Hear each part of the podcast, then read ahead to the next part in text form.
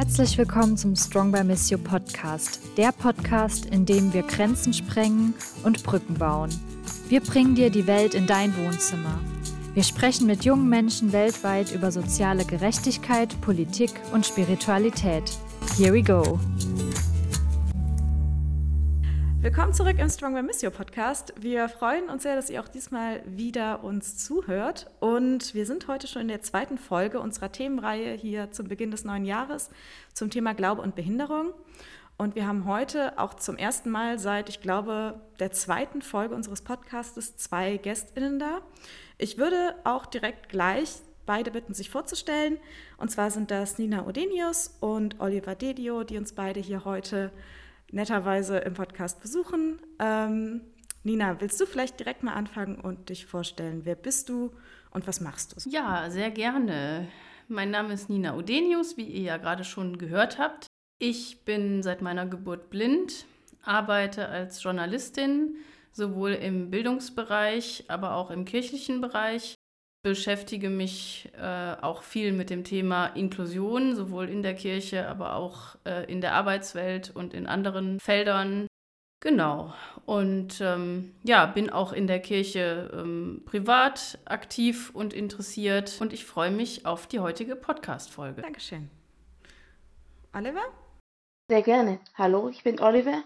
Meine Pronomen sind er, ihn und ähm, ich studiere momentan im Master Englisch und evangelische Religion auf Lehramt für Gymnasien mhm. und mache sonst auch äh, Jugendarbeit bei mir in der Kirche und bin aber vor allen Dingen auch auf Social Media aktiv und zwar dort in den Themenfeldern äh, Behinderung, Queerness und Inklusion und halt Glauben, alles miteinander so ein bisschen, denn ich bin ein queerer, behinderter Transmann. Ich sitze im Rollstuhl, weil ich seit Geburt an eine Zerebralparese habe und darüber erzähle ich so ein bisschen der Welt und dem Internet. Danke. Ja, das fanden wir auch total spannend. Darüber haben wir dich ja auch gefunden, tatsächlich über äh, deine Social-Media-Arbeit. Ähm, ich wollte heute mit euch speziell über das Thema Glaube und Behinderung in Bezug auf gelebten Glauben sprechen. Wollt ihr mit zum Anfang direkt mal erzählen, was sind denn eure Erfahrungen in Bezug auf inklusives Gemeindeleben oder auch auf kirchliche Spiritualität im Allgemeinen? Wie hat Glaube und Behinderung euer Erleben beeinflusst?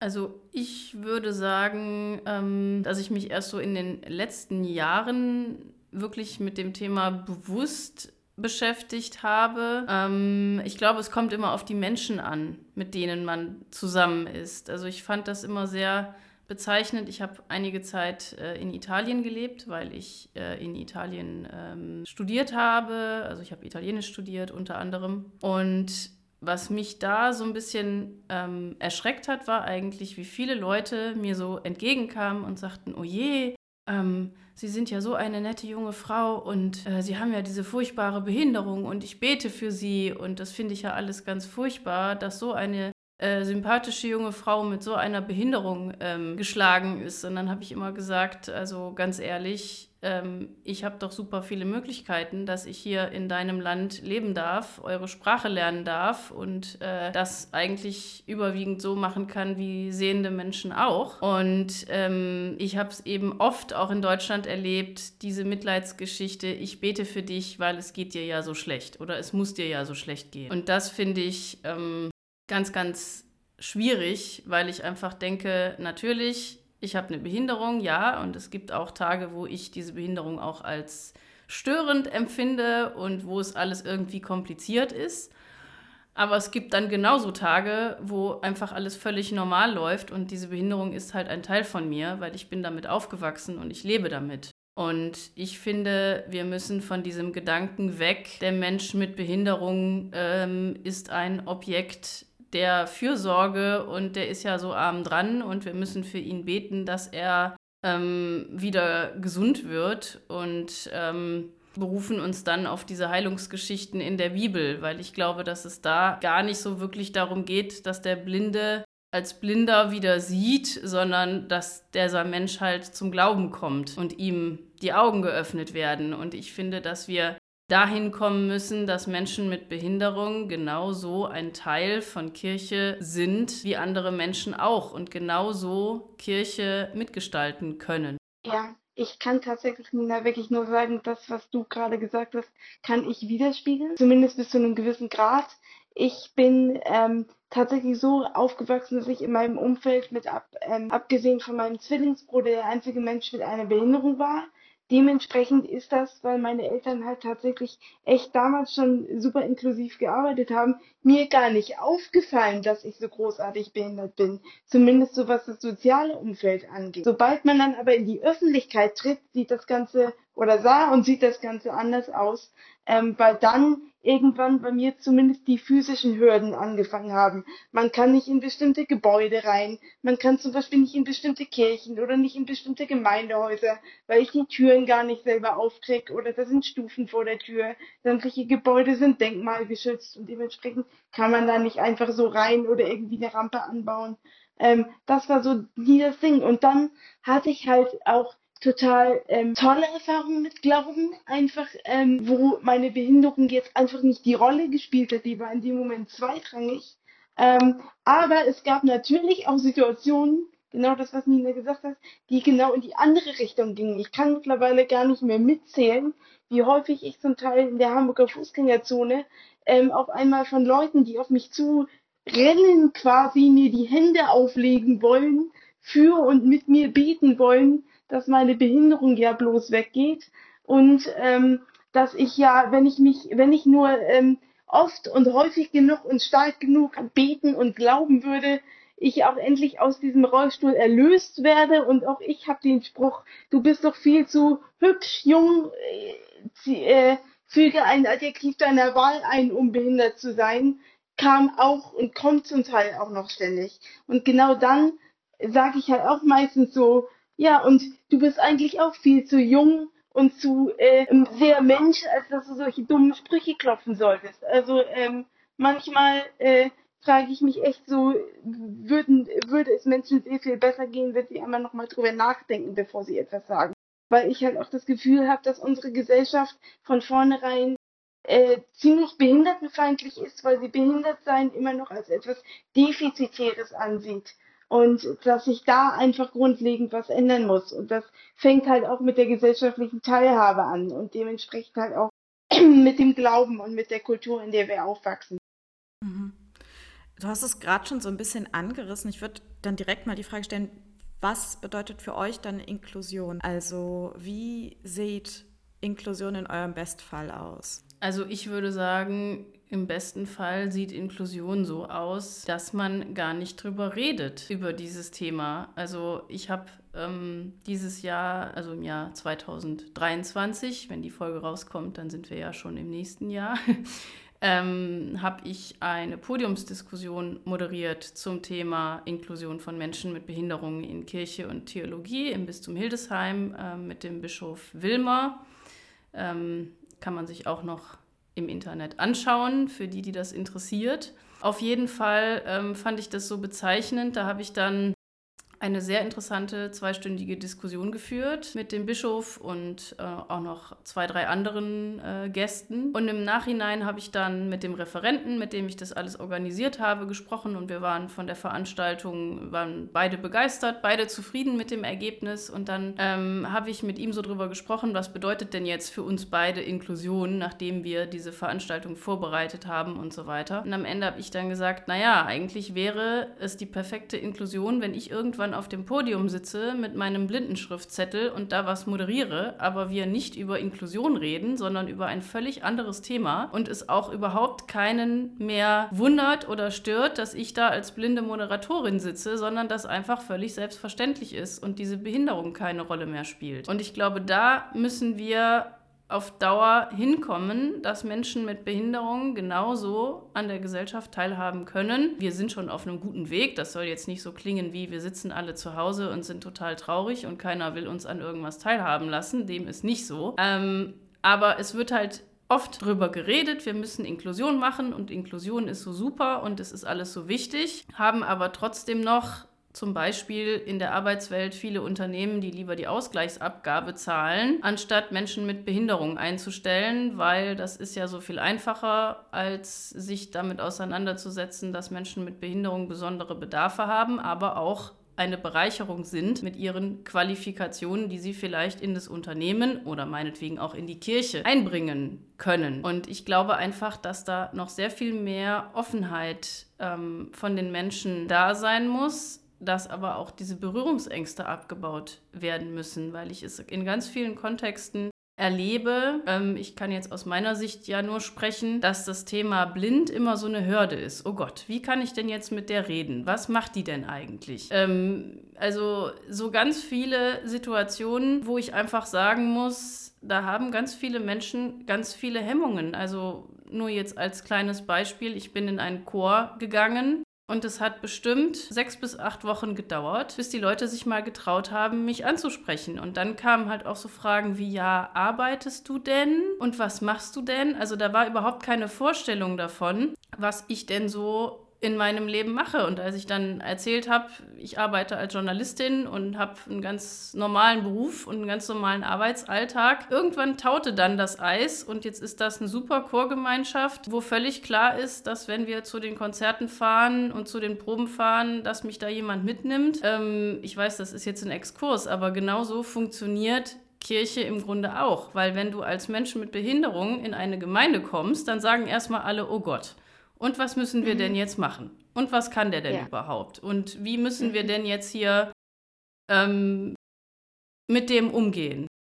Und es ist immer eine Riesenhürde erstmal da, weil du als Menschen mit Behinderung den Leuten erstmal klar machen musst, ja, ich bin aber eigentlich genauso wie du, außer dass ich vielleicht nicht laufen oder nicht sehen kann. Aber ansonsten kannst du mit mir über alles reden und ich kann dir auch einen Gottesdienst gestalten und ich kann auch als Lektor äh, dir was aus der Bibel vorlesen. Aber es ist immer erstmal ein Angang, bis die Menschen das verstanden haben. Und da würde ich mir wünschen, dass das einfach völlig normal ist, dass die blinde Nina oder der Oliver im Rollstuhl in die Gemeinde kommt und sagt, hey, hier bin ich und dann läuft das Ganze. Oliver, ergänze gerne oder vielleicht hast du eine andere Meinung dazu. Total gerne ergänze ich. Und zwar ich habe gerade noch mal so überlegt und ähm, Inklusion ist, glaube ich, dann für mich, wenn die behinderten Menschen nicht den Mammutanteil von Inklusion stemmen müssen. Weil die, die Menge von Papierkram, die Menge von Anrufen, die Menge von mit anderen Leuten reden, um überhaupt Zugang zu bestimmten Dingen, zu Veranstaltungen, zu Veranstaltungsorten, zu anderen Menschen zu schaffen, ist immer noch dermaßen hoch. Also ich freue mich auf den Tag, wo ich nirgendwo mehr anrufen muss, um zu fragen, ob ich da mit dem Rollstuhl hin kann. Ähm, und das gilt für Kirchenräume genauso wie für Gemeindehäuser und ähm, für allgemeines Beieinandersein. Ähm, es ist wirklich einfach, das ist für mich Inklusion, auch wenn nicht darüber geredet wird. Auch ich wurde in dem Fall jetzt dieses Jahr 2023 auf den Kirchentag eingeladen nach Nürnberg und hab da war da auf einem Podium zum Thema ähm, Behinderung und Inklusion im Allgemeinen und wie man Diversität so ein bisschen auch einfach stärken kann und äh, gucken kann, wie schafft man Kirchenräume für möglichst viele. Und ähm, es ist da so absolut wichtig. Ich meine, äh, das ist nun mal lag am Veranstaltungsort, aber der Fakt, dass ich auf dieses Podium nur durch einen Nebeneingang konnte, weil man, weil dieses Podium nur durch Treppen erreichbar war und es keine Rampe gab, die da hoch konnte, fand ich schon ziemlich bezeichnend. Ähm, einfach. Nina hat gesagt, wir sind schon auf einem guten Weg. Dem muss ich definitiv zustimmen, weil ich kann mittlerweile viel mehr machen, als ich vielleicht vor 10, 15 Jahren konnte.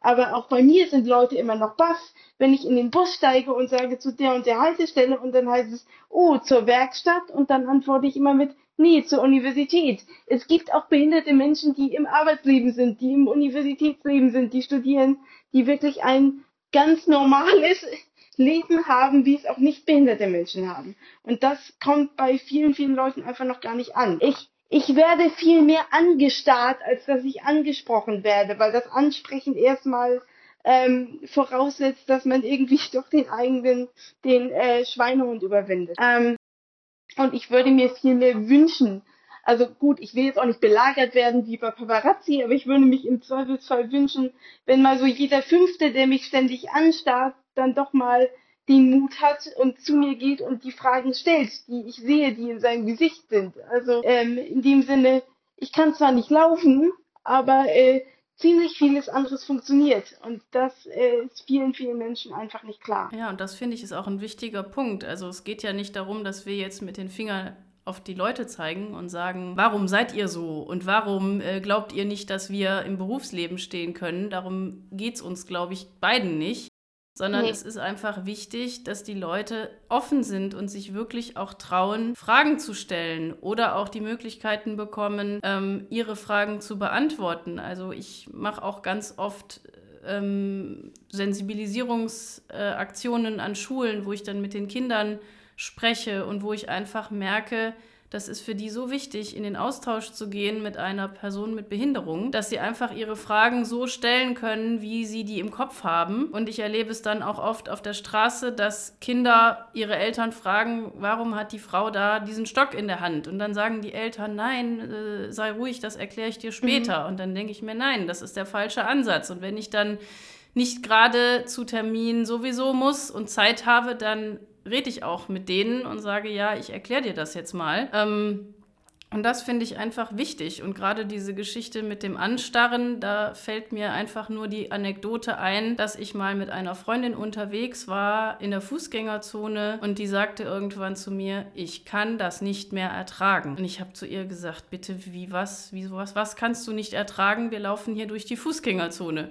Und sie sagte, ja, aber wenn du dir vorstellen würdest, wie viele Leute uns hier in der letzten halben Stunde angestarrt haben, weil ich mit dir hier laufe, die einen Blindenstock in der Hand hat. Das finde ich echt bezeichnend. Und dann haben wir, weil ich mir das nicht vorstellen konnte, weil ich ja die Blicke nicht sehe der anderen, hat sie dann gesagt, okay, pass mal auf, wir laufen jetzt hier weiter. Und ich sage jetzt jedem, der uns anstarrt, moin. Und dann gucken wir mal, was die Leute machen. Wir haben das zehn Minuten gemacht. Das Resultat war, dass wir beide uns nicht unterhalten konnten, weil sie ja ständig Moin sagen musste. Und die Leute haben äh, ziemlich irritiert geguckt und ich war wirklich überrascht, ähm, wie viele Leute das tatsächlich sind, die starren. Und das ist wirklich so eine Sache, wo ich mir denke, meine Güte, ähm, redet doch einfach oder recherchiert im Netz oder sonst irgendwie aber versucht an Informationen zu kommen oder auch wie viele Leute, ach, ich könnte jetzt hier ausschweifen, wie viele Leute ein Blindenleitsystem nicht kennen und denken, das ist Dekoration im Fußboden und da kann ich auf dem Bahnhof stehen und stehe so schön in der Mitte und kann auf den Fahrplan gucken. Ähm, also da ist einfach noch ganz viel ähm, Erklärungsbedarf und Sensibilisierungsbedarf und ich appelliere an jeden, einfach Fragen stellen und dann kann man in der Kommunikation, im Gespräch ganz, ganz viel klären und ganz viele Hürden auch abbauen. Ja, Nina, du hast es gerade angesprochen, dass du häufiger mal so für Sensibilisierungsworkshops und so weiter in Schulen gehst. Ich mache das Ganze ja im wahrsten Sinne des Wortes beruflich. Ich bin ja angehende Englisch- und Religionslehrer und ähm, für meine SchülerInnen, so gerade noch am Anfang, und ich bin ja auch noch mitten in der Ausbildung, mitten im Studium, war es anfangs auch erst ziemlich äh, komisch, weil ich nicht wusste, wie meine SchülerInnen auf mich im Rollstuhl reagieren. Wie läuft das dann mit Durchsetzung? Wie läuft das dann mit Autorität? Wie läuft das dann mit allgemein einfach Unterrichten? Und es hat sich herausgestellt, es läuft eigentlich ziemlich so, wie ich dachte, dass es läuft, nämlich die, die Behinderung war kein Ding. Ich mache das meistens so, dass ich im Unterricht ganz am Anfang, wenn ich eine Klasse neu bekomme, sage, ähm, okay, ihr habt jetzt fünf Minuten, um Fragen zu stellen, die euch in den Kopf kommen. Ob ich sie beantworte, gucke ich dann, aber ihr könnt sie auf jeden Fall erstmal stellen. Und überraschenderweise, total viele haben äh, mir nur Fragen zum Unterricht gestellt, weil ihnen irgendwann klar geworden ist, Moment, der unterrichtet ganz normal, ob der jetzt sitzt oder steht und die ganze Zeit sitzt oder steht, ist total egal. Und das ist halt auch einfach so ein Ding. Ähm, sobald diese, diese Schwelle quasi erstmal überwunden wurde von ich spreche das jetzt an und ich zeige da nur nicht drauf oder hinter vorgehaltener Hand. Ich war letztens Fahrradfahren, ich habe ein Liegerad, mit dem ich Fahrrad fahre und dann war ich unterwegs und dann kam mir wahrscheinlich eine Mutter mit Kind entgegen und das Kind zeigte auf mein Fahrrad und meinte, oh, was ist das denn da? Daraufhin meinte die Mutter, ja, das ist ein Auto. Daraufhin habe ich eine Vollbremsung gemacht, bin umgekehrt und äh, neben denen hergefahren und gesagt, Moment, das ist kein Auto, das ist ein Liegerad. Und dieses Kind war mindestens acht Jahre alt, das heißt definitiv auch in der Lage, zwischen Fahrrad und Auto zu unterscheiden. Ähm, nur in dem Moment gehe ich zumindest davon aus, war es der begleitenden Person einfach unangenehm oder sie hatte keine Worte dafür oder was auch immer. äh, und wollte dazu nichts sagen. Aber in dem Moment lege ich ganz gerne den Finger in die Wunde und sage, nee, das ist ein Liegerad, auch Menschen im Rollstuhl. Das heißt nicht immer, dass man bis oben in querschnitt gelehnt ist. Es gibt auch Menschen, die sich einfach noch ziemlich gut bewegen können und die dann ein solches Fahrrad nutzen. Und das ist halt total wichtig, da einfach zu sagen, es gibt auch einfach Leute, die anders Fahrrad fahren. Mehr braucht es gar nicht. Ich erwarte von den ganzen Eltern und Erziehungsberechtigten und einfach Menschen, die anderen Menschen Sachen vermitteln, gar nicht, dass sie medizinische Experten sind. Ich erwarte auch nur, nur Ehrlichkeit dass sie auch einfach mal zugeben, wenn sie was nicht wissen. Ich weiß, es ist schwierig, da habe auch ich meine Probleme mit, aber ähm, das finde ich so ungemein wichtig, einfach zu sagen, ich weiß das nicht, aber wir fragen da jetzt mal. Und ähm, es gibt auch Erklärungen von Behinderungen, die kein Medizinstudium voraussetzen. Man kann auch einfach sagen, dieser Mensch kann nicht laufen oder dieser Mensch sieht nicht oder sieht nicht so gut und muss sich halt anders orientieren. Ähm, so einfach kann es auch gehen. Und alle Fragen, die nachher kommen, können wir dann im Zweifel, wenn, wie Nina schon gesagt hat, wir die Zeit haben und die Ressourcen haben, schon gerne beantworten. Aber wie gesagt, die Aufgabe liegt halt auch bei Nichtbehinderten, sich ab und zu mal zu ähm, selbst zu informieren, weil wir auch einfach gar nicht die Energie, Zeit und Ressourcen haben, unser ganzes Leben lang den Erklärbär zu spielen. Das finde ich super interessant. Ich hatte gerade eben in Vorbereitung auf den Podcast eine Diskussion mit meiner, also was heißt Diskussion? Wir haben ein Gespräch geführt mit meiner Kollegin. Ich hatte ja euch auch schon die Frage vorab geschickt, wo ich gefragt habe, was kann auch eine Einzelperson tun, um sich mehr für Inklusion einzusetzen. dann haben wir darüber gesprochen, wie ich denn die Frage meine, ob ich davon rede von Personen mit einer Behinderung oder Personen ohne einer Behinderung. Und ich sagte beides, aber bei allen Diskriminierungsformen geht es ja immer durch, dass man nicht den Menschen, die von einer anderen Diskriminierungsform betroffen sind, ähm, die Last komplett aneignen kann, dass sie die Aufklärungsarbeit leisten können. Aber gleichzeitig bin ich jetzt bei meiner Recherche in der Vorbereitung hier auf den Podcast auch ganz oft darauf gestoßen, dass es ja auch gerade wichtig wäre, eben nicht über äh, Menschen mit Behinderung zu sprechen und nicht über dieses ähm, von oben, wir wissen, was ihr braucht. Und deswegen frage ich mich für euch beiden, habt ihr Empfehlungen, wie beides funktionieren kann? Also wie kann auch ich mich als Einzelperson dafür einsetzen, für mehr Inklusion, für mehr Akzeptanz in der Öffentlichkeit, ohne darüber hinweg zu sprechen oder für Menschen mit Behinderung zu sprechen? Also was mir direkt einfällt, ist, mhm. was immer gut funktioniert, ist, wenn man dann selber irgendwie Multiplikatorin ist. Also meinetwegen, wir, wir machen Workshops oder wir machen auch einfach nur ein kurzes, kleines Gespräch in der Fußgängerzone. Mhm. Aber dann bitte ich halt auch einfach nicht behinderte Menschen, diese Informationen aufzunehmen und sie weiterzutragen und sie im Zweifel auch in anderen solchen Situationen. Geht doch ganz einfach im Bus, keine Ahnung, irgendjemand klappt eine Rampe aus für mich. Das geht meistens viel, viel einfacher, äh, wenn Menschen sowas schon mal gesehen haben. Dann ist die Hemmschwelle weg. Aber wichtig ist, dass dass diese Multiplikatorinnenfunktion dann auch wahrgenommen werden muss. Und dann wirklich gesagt werden muss, das Wissen, was ich von anderen behinderten Menschen bekommen habe, trage ich weiter und erzähle es meinen nicht behinderten Menschen. Ich äh, setze mich zum Beispiel politisch dafür ein, schreibe irgendwelchen Bundestagsabgeordneten, schreibe irgendwelchen Leuten im Landtag, im Kreistag, in der Gemeinde, von wegen, das und das Gebäude ist nicht barrierefrei oder hier fehlt eine Behindertentoilette oder mhm. was weiß ich. Also solche Sachen gehen auch auf ziemlich kleiner Ebene.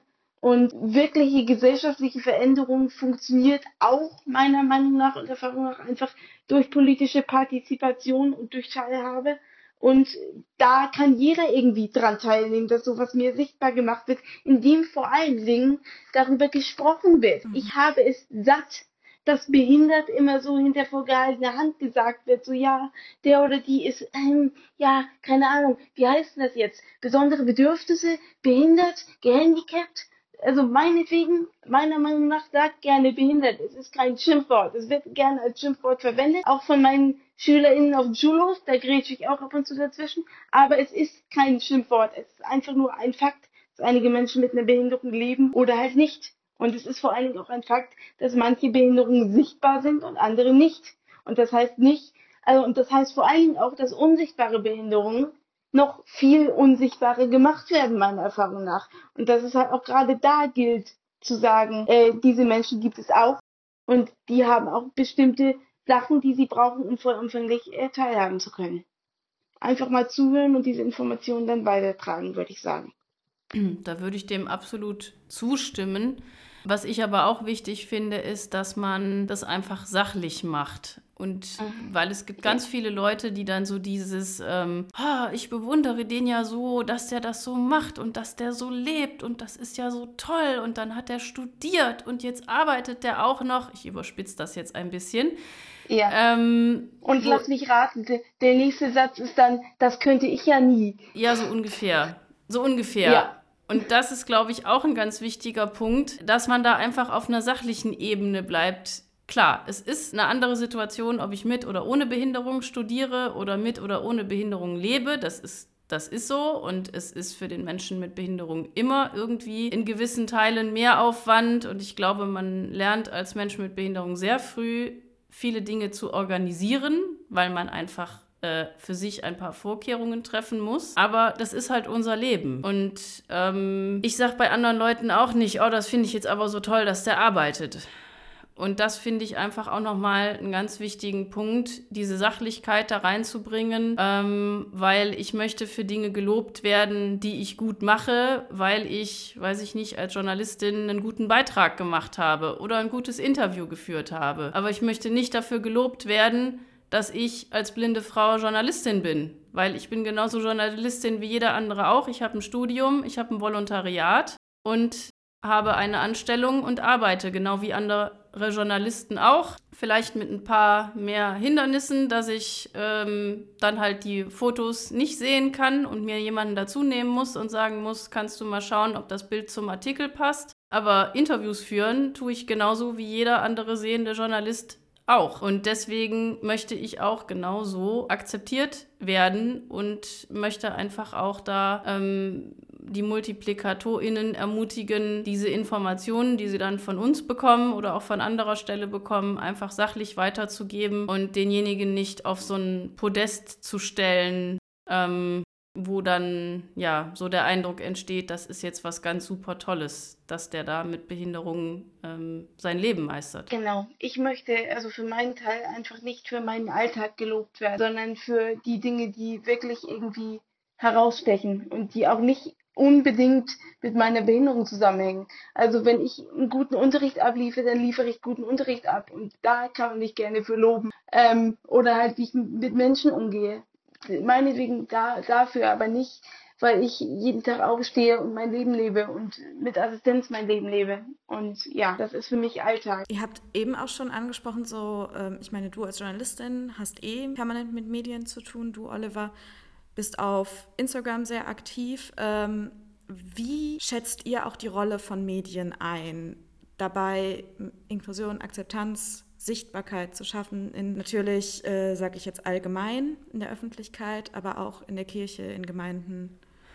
Ich glaube, dass Medien da eine ganz wichtige Rolle spielen, weil das, was wir zum Beispiel hier auch tun in diesem Podcast, erreicht ja Menschen die uns zuhören und die im besten Fall ähm, vielleicht auch noch jetzt was Neues lernen oder andere Perspektiven bekommen durch das, was wir jetzt hier besprechen. Und ich glaube, dass es ganz, ganz wichtig ist, dass auch die Medien da inklusiver werden. Ähm, ich könnte jetzt auch darüber reden, dass es gar nicht so viele JournalistInnen mit Behinderung in Deutschland gibt. Ähm, aber ich glaube einfach auch, dass die Medien da ihre Rolle noch mehr bewusst sein müssen. Also ich habe so das Gefühl, dass das Thema Inklusion in den letzten Jahren irgendwie medial ziemlich aufgegriffen wird und jeder redet über Inklusion. Und so langsam kommt auch das Thema, oh, Inklusion betrifft ja auch die Kirche. Und wie gehe ich denn in der Kirche mit Menschen mit Behinderung um? Und wie lese ich denn jetzt diese Heilungsgeschichten? Und wie ist das denn mit Priestern mit Behinderung? Geht das überhaupt? Da gibt es ja auch so die ein oder andere Bibelstelle, über die man da diskutieren könnte.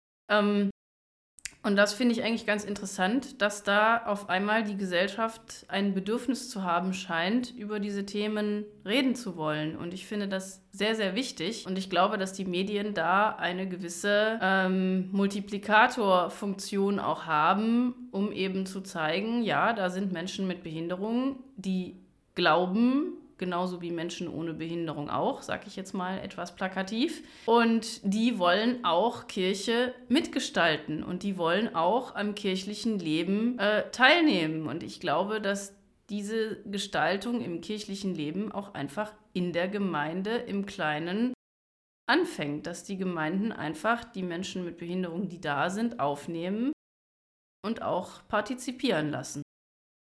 Ja, also bei mir hat, ähm, ich will nicht sagen, dass Social Media barrierefrei ist, weil das ist es einfach praktisch nicht, weil ähm, es einfach auch viele Ecken gibt, wo noch viel zu tun ist. Aber es ist wesentlich barrierefrei für mich als körperlich behinderter Mensch, äh, der auf rollstuhlgerechte ähm, Räume ähm, angewiesen ist, ähm, ist wesentlich barrierefreier, weil ich in Social Media mal eben so meine Gedanken aufschreiben kann. Ich kann Fotos, Posts und sonst was planen, wenn ich irgendwie merke, ich habe ein paar Wochen oder eine Phase, wo ich weniger Energie habe. Ähm, zwingt mich keiner direkt jetzt was zu posten, sondern ich kann das machen. Ich kann Posts auch quasi im Voraus dann äh, fertig machen soweit und dann halt sagen, okay, wird in zwei Tagen gepostet, wird in der Woche gepostet, was auch immer. Das geht da zum Beispiel.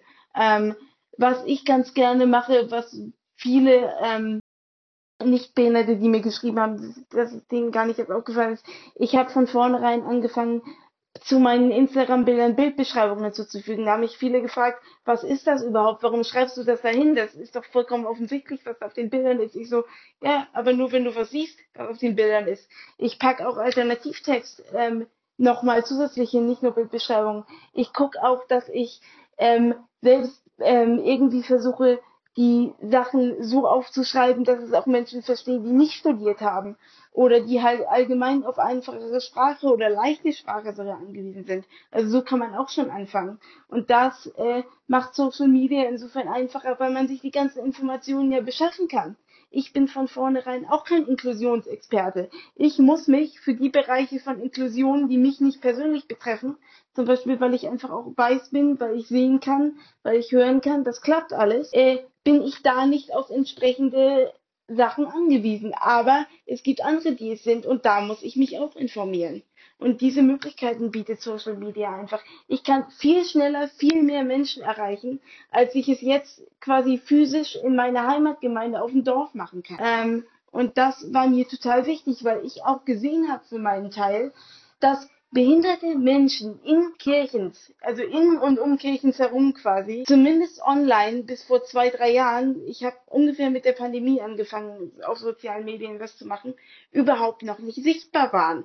Ich habe die ganze Zeit geguckt, ob ich irgendwen finde. Habe ich nicht. Also dachte ich, hm, machst du es halt selbst. Ähm, und das war auch für mich von vornherein ein Lehr Lehr und Lernprozess. Ich ähm, äh, das war einfach eine Sache, die mir aber auch wichtig war. Und je länger ich das gemacht habe, desto mehr Leute sind auch dazu gekommen und haben auch einfach gesagt, so, ja, auf, an das denke ich gar nicht. Wenn ich ab und zu, wobei ich das eigentlich mittlerweile fast tagtäglich mache, Stories poste und dann schreibe, hm, der Fahrstuhl ist kaputt oder in dem Fahrstuhl sind die Knöpfe für die Stockwerke so hoch, dass ich da sitzend gar nicht rankomme. Das fällt den meisten Menschen, die nicht behindert sind oder die halt irgendwie keine körperliche oder geistige Einschränkung haben, ähm, das fällt den meisten gar nicht auf.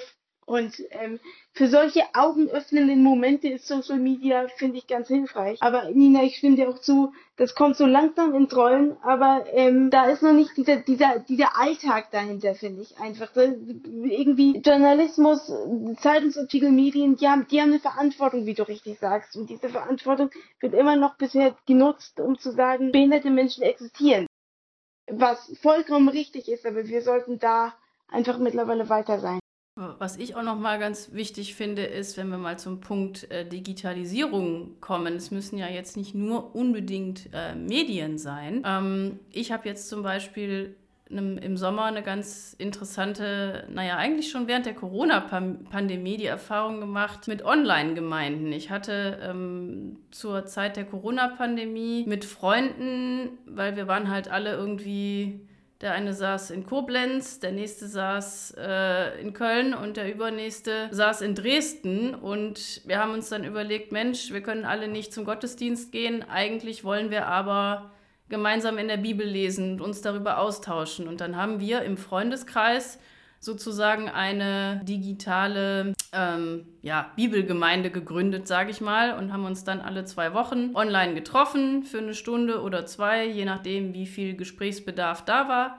Haben zusammen in der Bibel gelesen, haben über den Text gesprochen, haben zusammen gebetet, haben über die Dinge gesprochen, die uns so im Alltag bewegen. Ähm, natürlich dadurch, dass wir befreundet waren, haben wir natürlich dann auch so drumherum mal gequatscht, was man halt unter Freunden so macht.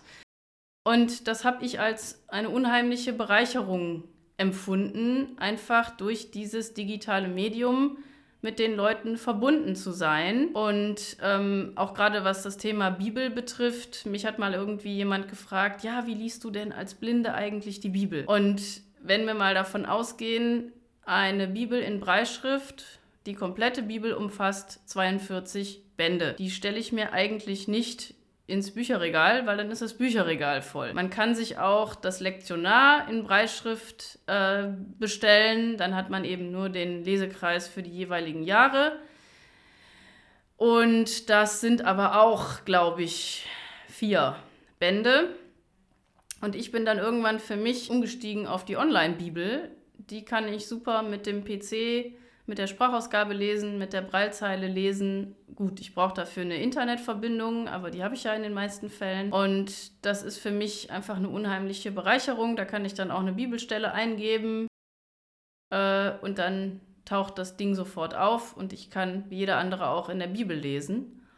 Und dieses Thema Online-Gemeinde äh, hat mich dann so inspiriert, dass ich irgendwie nach Corona mir dachte, Mensch, das, was ich mit meinen Freunden gemacht habe, muss doch auch anders gehen. Und ich hatte das irgendwie immer im Kopf, ach, ich müsste mir noch mal so eine Online-Gemeinde suchen, weil das ist ja auch praktisch, ähm, wenn man das von zu Hause machen kann.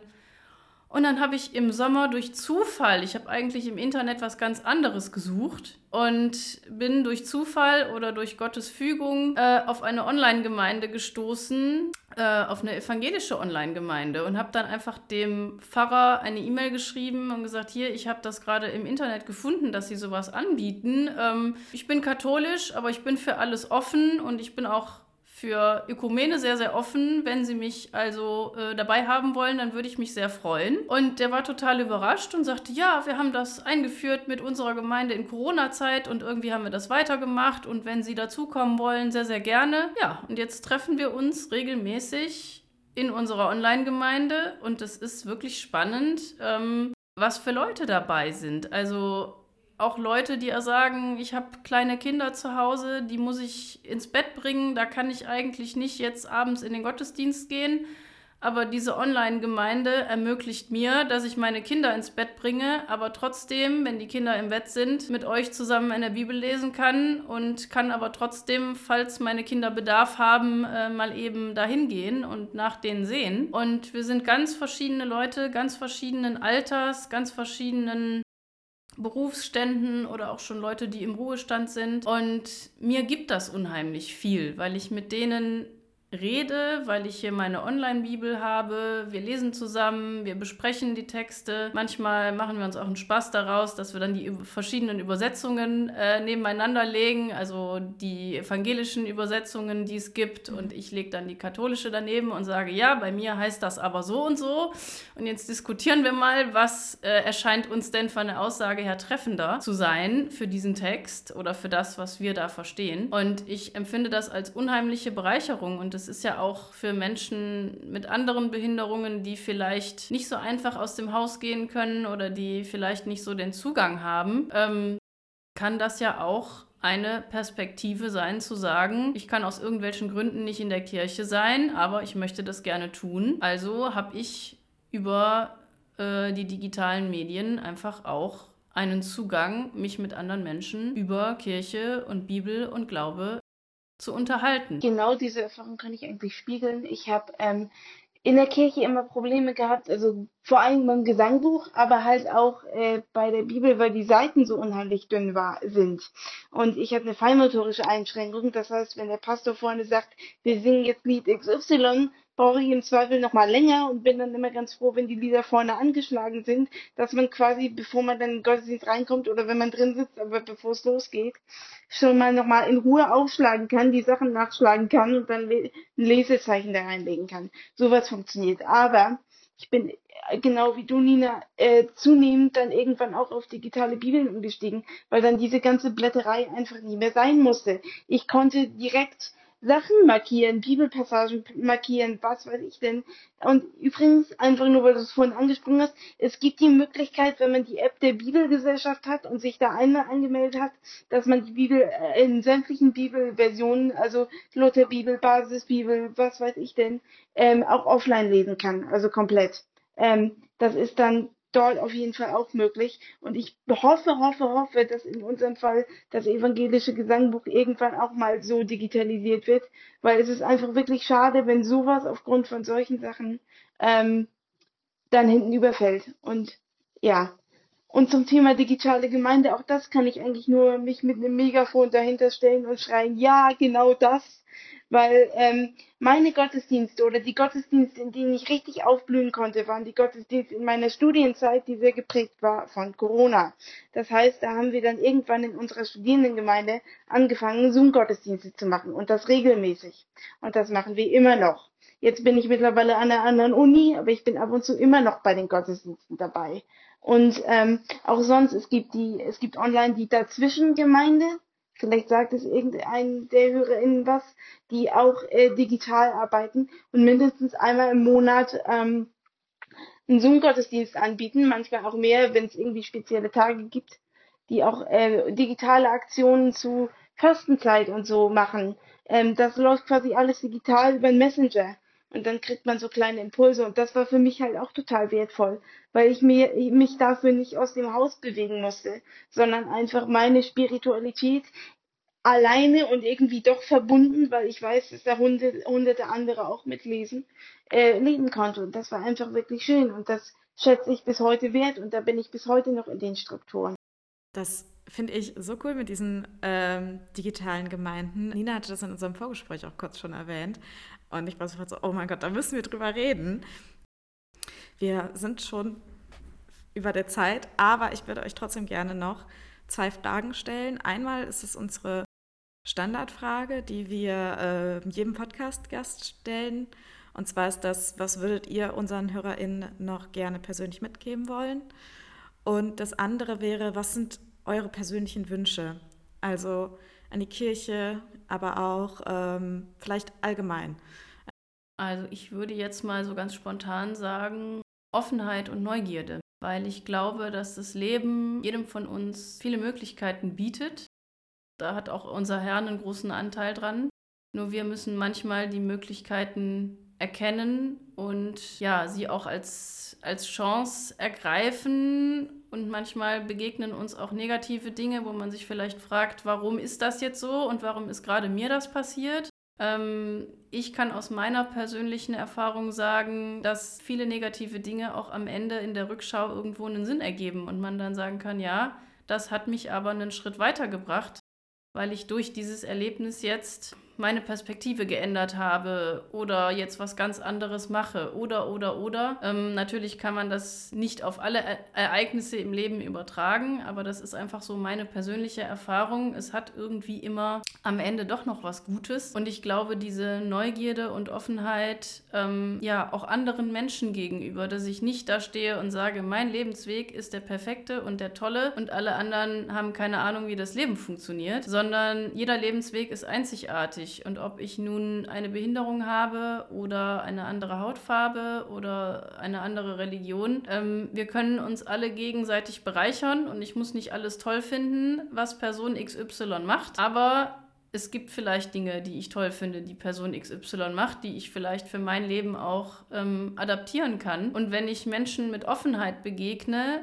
und sage, Mensch, ich bin neugierig auf dich, auf das, was du tust, auf deine Persönlichkeit, ähm, auf deine Behinderung, was kannst du denn oder wo kann ich dir bei helfen oder so weiter, was würdest du dir wünschen an, an Unterstützung ähm, oder wie möchtest du gesehen werden, dass wenn ich mit so einer Offenheit Menschen begegne, kann ich, glaube ich, ganz viele Kontakte knüpfen und auch meinen Horizont erweitern. Und jetzt habe ich Frage 2 vergessen und gebe jetzt das Wort erstmal an Oliver. Genau. Ähm, also ich, ich glaube, ich werde mich jetzt in vielen doppeln, aber ich würde zu einigen erstmal sagen, Mut zur Lücke. Also wirklich äh, zugeben, wenn man was nicht weiß und dran arbeiten wollen. Weil die meisten von uns, und da nehme ich mich überhaupt nicht raus, sind ziemlich Perfektionismus äh, ähm, äh, fokussiert und äh, wenn dann irgendwas da nicht stimmt oder man irgendwie an einen Punkt kommt, wo man sagt so, uff, da habe ich jetzt keine Ahnung, das geben die meisten von uns nicht zu. Und das ist so schade, weil nur wenn man sowas zugibt, kann man lernen. Und das würde ich einfach allen wünschen, dass man so ein bisschen äh, einfach äh, sich selbst sein Menschsein zugesteht und sagt, äh, ich bin nur ein Mensch, ich, ich bin nicht perfekt und ich kann auch nicht perfekt werden in dem Sinne. Aber ich kann einfach darauf hoffen, dass andere Menschen mit mir reden und mit mir zusammenleben und einfach so ein bisschen Stückchen, jetzt kommt wieder der Theologe mir durch, Himmel auf Erden hier schaffen, dass wir einfach sagen, wir ähm, versuchen, so gut wie es geht, zu sagen, liebe deinen Nächsten heißt auch, ich gebe zu, dass mein Nächster vielleicht nicht immer die Person ist, die ich in- und auswendig kenne und wo ich Fragen habe. Und ähm, dieses Liebe Nächsten gilt, gilt erstmal vor allen Dingen auch fernab von sämtlicher Nichtbehinderung oder Behinderung. Und das ist auch einfach total wichtig. Und was ich sonst noch sagen würde, ist behinderte Menschen in die Kirchen, behinderte Menschen auf die Kanzeln, behinderte Menschen ab in die Predigten und das bitte, bitte, bitte, bitte auch mal endlich fernab von Heilungsgeschichten. Ich habe es satt, dass behinderte Menschen im Kirchenkontext und oder in Gottesdiensten nur in Heilungsgeschichten vorkommen. Wir sind mehr als das. Und äh, es ist so wichtig, einfach auch mal Gegenpositionen dazu einzunehmen und diese Heilungsgeschichten äh, auch einfach mal historisch kritisch zu hinterfragen. Denn als behinderter Mensch kann ich persönlich diese Geschichten nicht wörtlich nehmen und dann weiterhin glauben. Äh, das geht für mich nicht. Das heißt, ich muss für mich andere Wege finden, damit klarzukommen.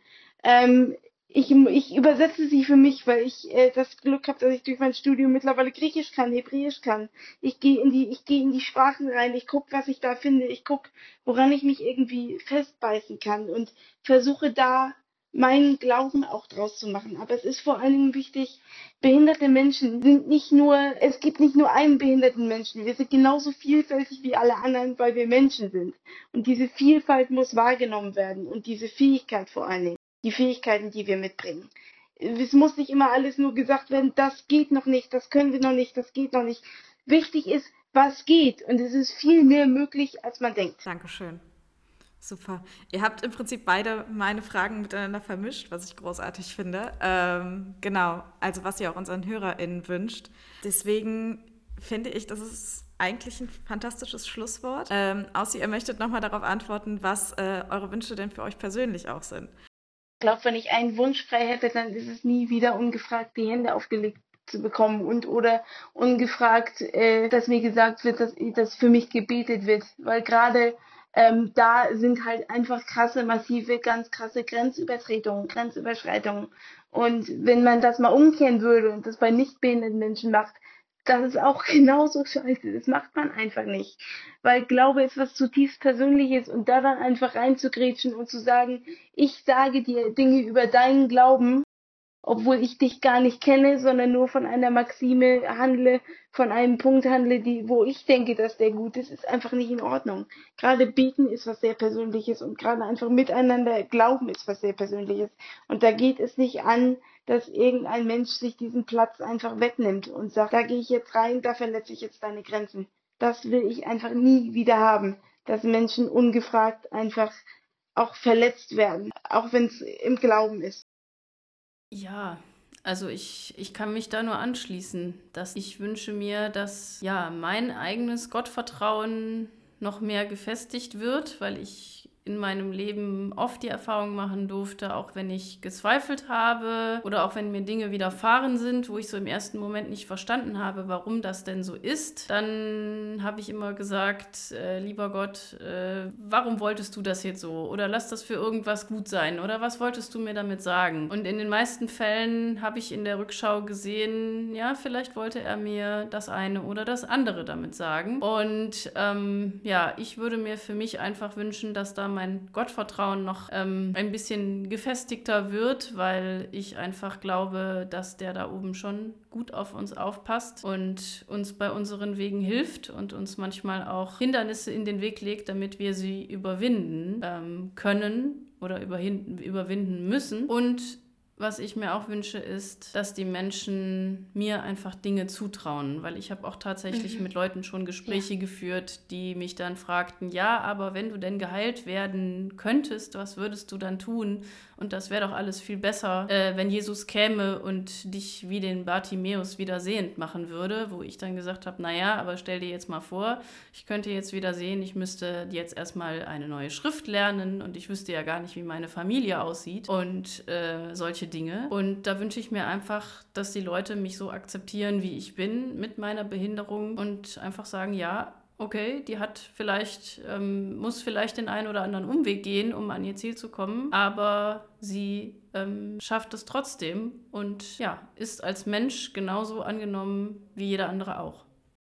Vielen Dank. Vielen Dank an euch beide, dass ihr heute da wart und mit mir gesprochen habt, euch die Zeit genommen habt. Und damit würde ich dann nämlich die Folge jetzt auch beenden. Also vielen Dank für die Aufnahme und vielen Dank fürs Zuhören. Bis zum nächsten Mal. Strong by Missio ist ein internationales Community-Projekt von jungen Menschen beim katholischen Hilfswerk Missio in Aachen. Wenn auch ihr Teil unserer Community werden wollt, dann folgt uns auf Instagram und Facebook und schreibt uns dort eine Nachricht. Oder ihr schickt eine Mail an hashtag strongbymissio at missio-hilf.de. Wir hören und sehen uns.